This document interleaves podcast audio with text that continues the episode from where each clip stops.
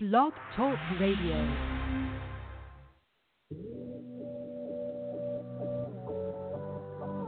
Ignite your life with passion and purpose. Your health, your wealth, your happiness. Make it good. This is Modern Love with Dr. Brenda Wade.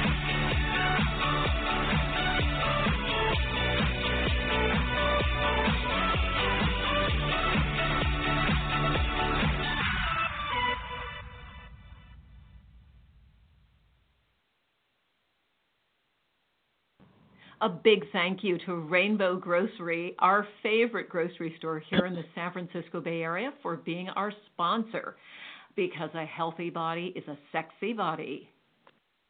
And speaking of being sexy, everybody, I'm wondering if you've got toxic blind spots getting in the way of the health, not just of your body, but of your love life, because you know your love life and your body are connected. Well, tonight's guest, Michael Evans, is asking the question Are you living life to the fullest and loving life to the fullest? We're going to be speaking to Michael Evans, the author of Borrowed Themes, a provocative new book that encourages readers to reevaluate their belief systems. And here at Modern Love, we know that real love starts with great communication. And that's a learned skill. It takes training. It's not something we're all born knowing how to do.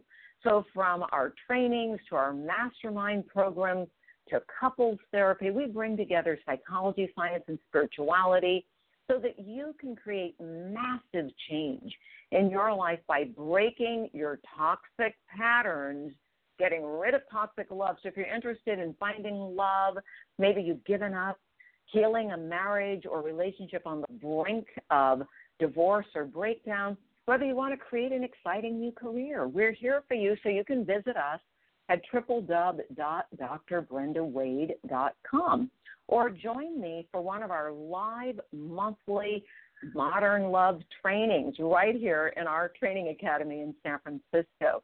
We've got an upcoming seminar. If you're joining us before April 8th, you can still join that seminar all about love and money. It's Love and Money Creating, creating Massive Miracles Now 2.0, and it's an advanced training. So let's get right into our first question on our Ask Dr. Brenda, and you can send your questions to us. It says, Dear Dr. Brenda, I'm a woman in an exclusive committed relationship with, in quotes, Danny. We've talked about a future together and maybe getting married. My only issue is I can't seem to keep him off of dating sites. Even when I catch him red handed, he'll deny or blame it on his friend using his ID. I've asked him over and over to delete these sites, but he won't. He continues to tell me he's in love with me, wants only me, et cetera, et cetera. Please help me understand his obsession and if there are tools I can use to be more effective to talk to Danny. Well, Deborah in Dallas wrote that letter. Deborah, look, I want you to be really clear that if Danny is all in and committed, dating sites are completely off limits. There is no way a dating site has anything to do with the road to marriage, a committed relationship. Danny has a problem. You need to address it head on. This is one of the times when I have to say you need to go straight to him and say, if you want a committed relationship with me, we've got to get help. If this isn't resolved, it's over. There's no ifs, ands, and buts about it. So let me tell you, we all have blind spots, just like Deborah or Danny. And Borrowed Themes, written by our guest Michael Evans, makes the case that living in blind faith keeps people trapped in a mechanical life and prevents them from achieving their true life's potential. Michael is a successful businessman, a published author, but in college, he contemplated suicide and realized he had nothing to lose by chasing his true dreams. He turned to philosophy, and literature, and more recently to science, studying astrophysics at the University of Copenhagen and learning about astrophysics. Now he's a CEO of an international security company, devoted husband and father, and is going to share one of his 27,000 days in the present moment. Welcome, Michael. So glad to have you join us. Thank you. Thank you very much. Listen, you tried to commit suicide. What happened in your early life that led you to a really desperate state of mind and feeling hopeless? I think it was. Um, I don't think it was one uh, one particular event. I think it was an accretion, uh, a buildup of events over the years. Um, you know, growing up poor. You know, my we were my single mother. My mom worked really hard, um, tried to do the best she could for us, um, but she struggled, and um, we we struggled as a result. You know, you kind of take the energy of your parents, um, for better or for worse. So we struggled with her, and um, that led me to some, you know, really poor grades in school, and um, I really didn't I really didn't have anyone to look to for relationship advice because I had saw you know, I've seen what my, what my father did with my mother. He treated her terribly, and uh, I, I I just I really didn't know how to handle things, you know. And in college, you know, I was dealing with the death of my best friend at the time, and um, oh, the breakup wow. of, a girl, of a girlfriend, right? And um, That's it was just a really tough, stuff, really tough time. Yeah. Yeah. Well, I wanted to say something uh, before you go on, Michael. Let me just mark this because there are a lot of people in our radio audience and podcast audience who may relate to having been through childhood trauma. I think a lot of people suffer childhood trauma, and you may not realize that if you have that, then you've got what we call an adverse childhood experience. You can check our postings there. We had an author on just a month ago talking about adverse childhood experiences. And when you have one, guess what?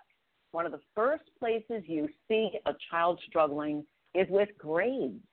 So, Michael, what you went through affected your grades, affected your self esteem, and then it sounds like some heavy hits with the breakup and with your friend dying later on. Right. And and it, what happens is, you know, it's you know when you talk about suicide, you know, most people try we try our best not to think about death.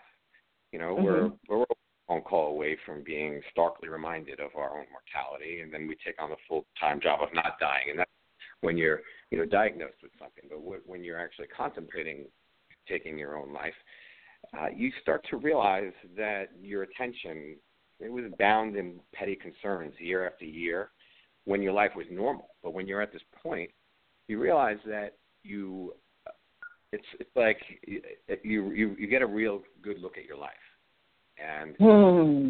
when really things would change for me. I I decided from that moment on that well if if it's suicide on one end of the coin and, and on the other the other end is something, I'm just going to go for whatever I want in life, and that's when things change for me at that very moment. So you decided, you know what?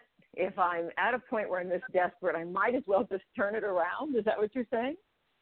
That's yeah, amazing. Like, well, it's all or nothing. I mean, so in my mind, I pretty much died at that moment, and the old me, which is something that I write about in my book, Borrowed Theme, is the first person you have to get over, and I, I got over him at that moment. You know, the you of Hmm. yesterday, the ability. So when you say a borrowed theme, what do you mean by borrowed theme? What does the title of that book mean? Well, it's a theme. It's it's a bundle of thoughts that were never ours. Okay, so that's the that's the subtitle of the book, but it's more about the mimetic replication of shibboleth. In other words, something that's repeated and passed on from generation to generation. It doesn't really make any sense. Mm-hmm. And mm-hmm. do with religion that has to do uh, organized religion at least that has to do with um, you know our education system, even our marriages these days. Um, Mhm. What people, what people are, you know, so many girls are are, you know, waking up in their teens, and, and they just they had this dream of getting married, and you know, it's the marriage. It's not the marriage that they're thinking about. It's the wedding. You know, it's it's their big day. It's the big wedding. You know, but yes, to me, it's like getting i couldn't agree car. with you more. I couldn't Right. agree with you more, Michael. Now, you and I are on the same page here because I am constantly saying to people invest more in the marriage. than in the wedding. A wedding and a gorgeous big day and a big party to celebrate is just fine. However, if you want it to last a lifetime, there's got to be an investment in learning how and what you say about collective beliefs being passed generation to generation. Everybody who's listened and been part of our radio audience knows that that is scientific truth that every one of us picks up patterns from childhood. We pick them up from our parents without even knowing we've done it. And it programs what we call the subconscious mind. That part of the brain, everybody, that's formed before the age of nine. So I am definitely going to geek out on you and say Michael has got the science to back him up. Go ahead, Michael. So you came to this realization about these borrowed themes, these old belief systems, and how were they affecting you? What was the belief that you could identify that you had to break through? Well, it was just one after another. You know, um, yes, I, w- I was a, a law enforcement officer, I was a law enforcement park ranger, I was a federal police officer. You know, I did all these things, but before that, in high school, I was arrested six times. So bef- before I actually got into law enforcement, I was in and out of jail. And as a juvenile, I started to believe that I was a bad person. I started to live up to uh, the reputation that I was building in my mind about who I was. And mm-hmm. you know, the mm-hmm. local cops in my area had no problem reinforcing that. You know, anytime mm-hmm. they could get their hands on me, they they they were they were they were doing it. So I was kind of like playing the victim because I was believing that this is what I was. I was a person who was I had bad grades. I was the person who was going to be you know be getting arrested, and you know I believe. Yeah, and Michael, things. did you ever make the connection between the trauma you had been through? Because on that list of adverse childhood experiences, we have divorce, we have missing parent, and we have witnessing uh, any kind of trauma or violence between parents, and we have poverty. Those are all in the top 10. Top 10 right. traumas that a child can experience. So, witnessing you know, for everyone who's been was, through it, it doesn't mean you're bad. Go ahead, Michael. Yeah, well, wit- witnessing violence was something that it's one of the first memories I had as a child. You know, when mm. I think mm. back, the first memory I have was my father beating my mother, and mm-hmm. then afterward, and us, you know, shaking and being afraid, and him just, you know, being very quiet about it, and just, you know, I hate to say Hillary Clinton, but you know, she never broke cadence on stage, no matter if she was fainting or not. This was my father, so he could do what he just did and just smile at us the whole time, and that was psychotic to me. But yeah, that's, that is psychotic. The first memory I have. That is psychotic. Yeah. Yeah. Yeah. So for you, what makes you now everybody, I want you to make a note of these talking ups. This is very, very important to understand the connection between adverse childhood experiences like the ones, Michael, you're sharing with such searing honesty. And I really appreciate you being honest because there are a lot of people who think they're alone. They think they're the only one who suffered these adverse childhood experiences, these ACEs, and they are devastating for a child. But there's another thing, let me just throw this in. When you're a child and you witness violence in your home, you become what we call a survivor witness. And we know that witnessing violence in the home is as traumatizing to the child who sees it as to the person who experiences it. And you guys know I don't throw things up on the wall to see if they'll stick. There's hard science on that. That those children, because they're innocent, the child's brain isn't finished, always end up feeling bad about themselves and blaming themselves. So if you can relate to Michael's story, then you're going to love what he has to say about how he was able to transform those beliefs that it was his fault or he was bad or any of that. So tell us more about how you shifted. Michael, how did you come to the new beliefs after your criminal career and then becoming a law enforcement person? Well, I had to, you know, I had to just keep moving and moving and moving. I had a dream, a burning desire to do this, you know, to get into law enforcement at the time. And I was faced with the word no just time and time again. I was the person who drove across country, flew across country, saved my money, went everywhere, took tests, and I was told no, no, no, no. It was always no, and everyone around me was telling me, just give up, forget about it. And I just, I refused to hear that. Uh, that wasn't even on the table. But for everyone else around me, it was like a big joke because everybody, you know, would just tell me like it's just not going to happen. It's not in your future. And just one day, um, one detective who was doing a background check on me, his name was Ralph Sancelli. You know, I I got to give him a lot of credit because he changed my life. He sat me down. I was ready for him to tell me sorry, no, and he told me the opposite. He said something to me that stuck with me, something that I tell people now. I tell kids all the time. He said, "You know something, Mike?" And I was ready for him to say it, but he said, "You're not a bad guy, and I'm going to give you a shot."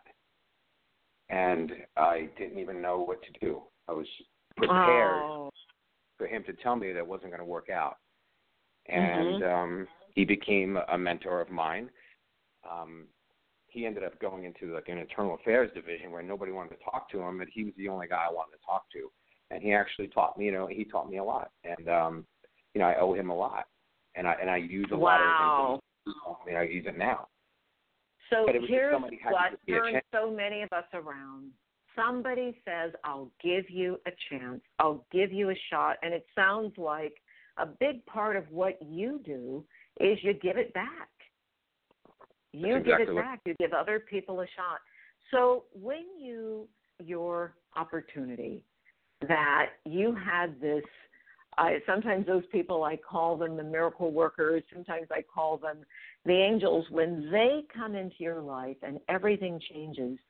What did you begin to recognize about yourself? I realized that first of all, I the, the grades that I had in school meant nothing because I was valedictorian in the police police academy, and that was a shock to a lot of people. It wasn't a shock to me. My heart was in it, and I knew that my horrible high school grades weren't representative of what what what my knowledge was or what my abilities were. So right. They were was- that was the representative of how traumatized you've been. And that happens for so many of us. And I just have to tell you, Mike, I can relate to your story. I was a kid who was barely getting by in school, who was on the verge of flunking out.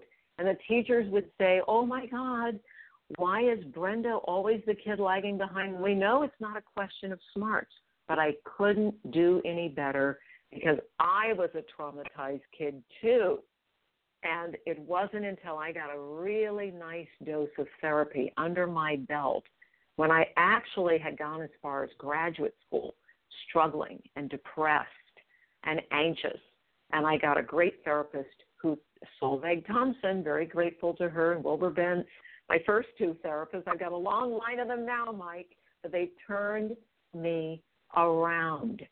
So I can relate to what you're saying very much. And for those who struggled in school or are struggling, I say follow Mike's lead, follow my lead, get some help, learn better, do better, because most likely you're packing some trauma that needs to be unpacked and healed. So in your book, Borrowed Themes, it's a, it's a continuation of a book you wrote called The Real Matrix.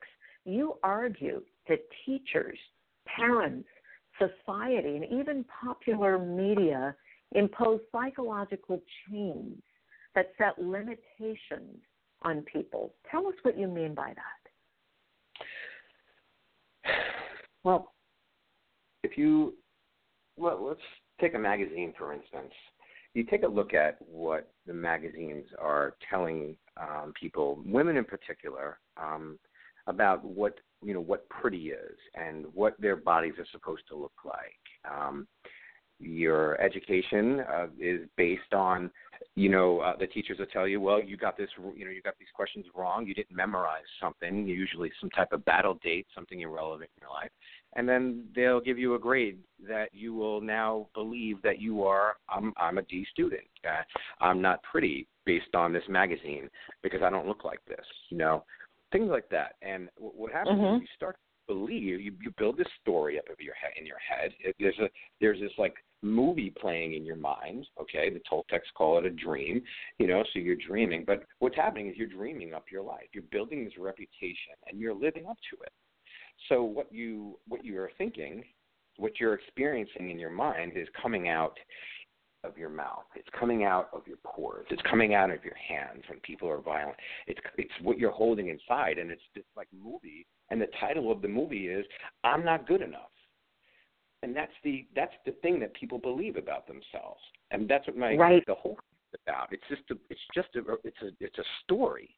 It's all a story. So when you say borrowed themes, what you're saying is those things we grew up with become the theme, and the core theme is I'm not good enough, or I'm not lovable, or I'm not worthy, I'm not safe. Therefore, we do what? What does that lead to? That kind of thinking, because you've made a very eloquent case for how changing thinking can change our lives. But what does the negative thinking lead to? Well, it leads to depression first. You know, it leads mm-hmm. to overeating. Uh, it leads to lack of sleep, and it leads to the need, or at least the, the thought of the need to numb yourself from the reality that you're creating in your mind. So people use drugs. They use uh, legal and or illegal drugs, but they use alcohol. You know, people stop at the at the local bar on their way home. You know, not always for a social reason, but because the dread of being with themselves at home and trapped in this yeah. what I call the well, you life. know what? Let me say this while we're talking about addiction. Everybody thinks alcohol and drugs are the biggest addictions. No, no. The biggest addiction in America is food, everybody. And right behind food is shopping because you can get high on food, numb out on food, or get high or numb out on shopping too. So be aware, it's not just the drugging and the drinking. They are the ones that are so destructive, we flag those first. But there are a lot of people suffering from the other addictions. So, Michael, pause there for one sec because I love what you're saying about being aware of the thoughts, being aware of the pain, being aware of the habits we may develop to numb ourselves out. And I want to go to our second Ask Dr. Brenda question because I think this relates to what you're talking about. This question came in from a mom in Petaluma. She doesn't give us her name. She says, Since the moment my oldest son enlisted in the Army, our family's been concerned he would be deployed. Although he graduated from high school near the top of his class and was going to go to college, his plans were thwarted when deployment orders to a war zone came early. I need some insight and understanding why I'm not falling apart. My other children are my relatives are. And other people I speak to are stunned that I'm holding it together. I try to explain that I support my son, have to be strong for my family. Am I in denial?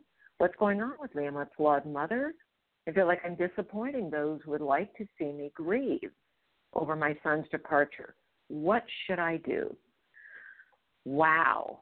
So, mom, one of the things that's very, very important, I love it that you asked the question, Am I in denial? I think that's a good place to dig in and say, What do I feel? You shared some thoughts. You said, I'm supporting my son, which is very important. You said, I have to be strong for my family. Very important. Doesn't mean you can't have feelings too. So I would say there's work for you to do there probably is some grief. I can't imagine a mom who wouldn't feel some fear and grief that her son has been deployed. Both things can be true at the same time. I support him, I'm strong, and I feel sad and I'm grieving. Michael, let's go back to what you were saying because I think there's a connection here with what this mom is saying about her son. Because one of the things we have to struggle with is what our family members think and feel about us. How do you deal with that in borrowed themes? Well, there's a there's a two part answer to this. first, I like to address the mom. The, Mm-hmm. You know, I think she's in a good place, whereas I think the people around her are not, or they're just they're not they're not focusing on now. They're focusing on the potential for a disaster. Like as a matter of conscious experience, the reality of life is that it's always now. So the future is a thought that's arising now, and they're they're they're overthinking and they're, they're already creating something that hasn't happened yet. Then they're paying the dividend on that. Aren't you worried that this is going to happen to him? And then they're feeling the stress of something that hasn't happened yet. It may never happen. And I think what the mom is doing is she's focusing on the now, and supporting him, and there's nothing actually happened. No, there's you know, Nothing has. However, where do you fit in feelings? Because it sounds like you're staying focused on the thoughts, whereas feelings that a mom might have that her son is in danger and feeling some anxiety about it, even if she supports him, is pretty normal. Because both things can be true. We have feelings and we have thoughts. How do you fit those I- together? Well, I, I feel like we never really manage to connect with the present moment because we're always planning for a future happiness or a future disaster. And I I just feel like because nothing has occurred, that there's nothing negative that has occurred yet. I just feel like I think the mom is, you know, to have a concern is one thing, but if she's going to support her son, I don't think that she can worry enough to make him safe. So No, she I won't worry enough to make him safe, but there's a normal process. So we might have a disagreement about how those things work, and that's okay because I, I like hearing your point of view. But I can't imagine, I'm a mother, I can't imagine not having, even though I can be very strong and be supportive, not having also some secret anxiety if one of my children was in danger. And Well, and I yeah. hear you saying, because I do believe what you're saying is true, that we can project energy through our thoughts. And I certainly would be strapping on what my grandmother used to call the prayer shield and being in the highest level thoughts I could be in for safety and projecting that at the same time. But I Right. want to encourage people from my perspective, what I discovered is that when we bottle up feelings and we don't give them a channel, remember the word is emotion. It means energy in motion. Energy is meant to flow. We have to let the feelings flow, give them a safe channel, and then it's easier to hold a positive thought. Now, Michael, this is modern love radio. You have some things to say about relationships and love and marriage. How have they evolved over the years for you? Your view on relationships and marriage? Well, I once again, I, you know, I think the the old ideas of marriage are outdated. You know, I think marriage was something that was spoken about um, in religion in the Bible, and I think that people have taken that and they've turned it into a business. Um, marriage is a business, just like divorce is a business, and I feel like the um, the actual um, the state of being married. You know, once the wedding is over and the honeymoon's over and the, the spark of the new person is over, what we have is what we what we have now. We have dating sites. We have married people uh, logging on to these sites looking for uh, an excitement that they that they've lost ever since they entered into this bundle of thoughts, which is marriage, which I don't think is is a, the best thing for people anymore. I honestly don't. I don't think Really, why? What do you think is better than than having the opportunity to create a healthy love life? What's your view on this? Because you've got some controversial things to say here. Let's dig in. I do. Well, here's the thing. I don't think that a judge should have anything to do with two people coming together and spending their lives together. I don't think the church should have anything to say about it. Um, I don't think that the government should have anything to say about it, about who can love one another, in which way. Um, even, I mean, even getting down to the sexual, uh, you know, uh, positions. You you you are limited by law what you are supposed to do. We're talking about human beings being governed in a way that is not working. So well, I if think you're talking about marriage equality and things like that, I couldn't agree with you more. I think anybody that wants a relationship, wants to have sex their way, wants to be married or with whomever they want to be with, I am in 100% support. And any limitations placed on who can get married and what, I am absolutely not a fan. However, I am a fan of committed relationships, and I'm curious. Are you? yes, I am. I just don't think you need a piece of paper or um, or a judge or a priest to say that you're officially in love or you're officially okay to do it. So I feel like, especially you know after this this election, I feel like that's been torn away from certain people. So you know, and I'm not just talking about you know man and woman. Obviously, I'm talking about man and man, woman and woman. These people Mhm. are told you can't do this anymore.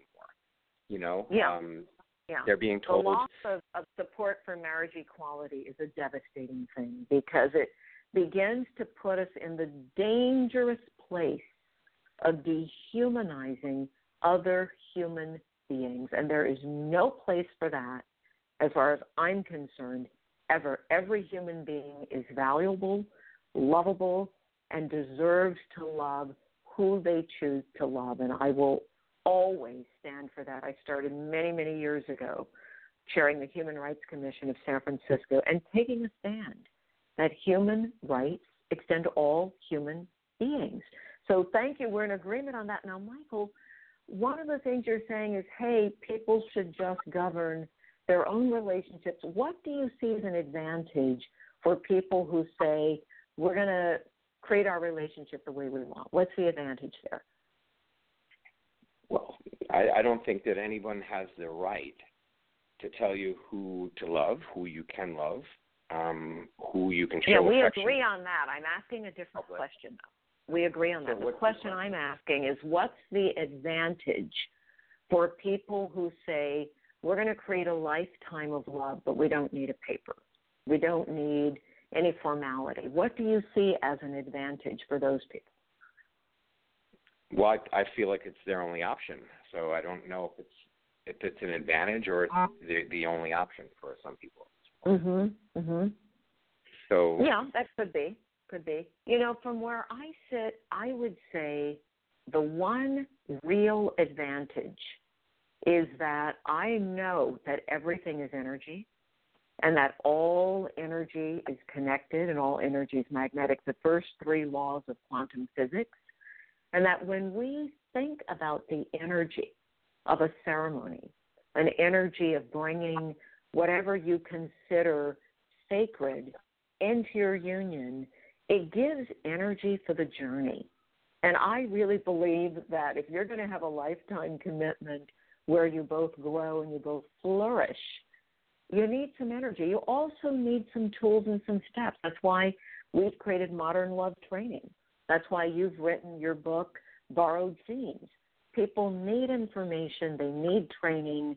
Uh, you know, everyone's heard me say this over and over. We spend more time learning to drive a car, learning the rules of the road, learning how to pass a driver's test than we do learning how to be in a healthy relationship. When the research shows there are 50% fewer divorces if you just do premarital training. So I'm going to stop right there. Michael, what do you want to leave us with? uh, well, I want to leave you first with a with a free gift for the Oh, great.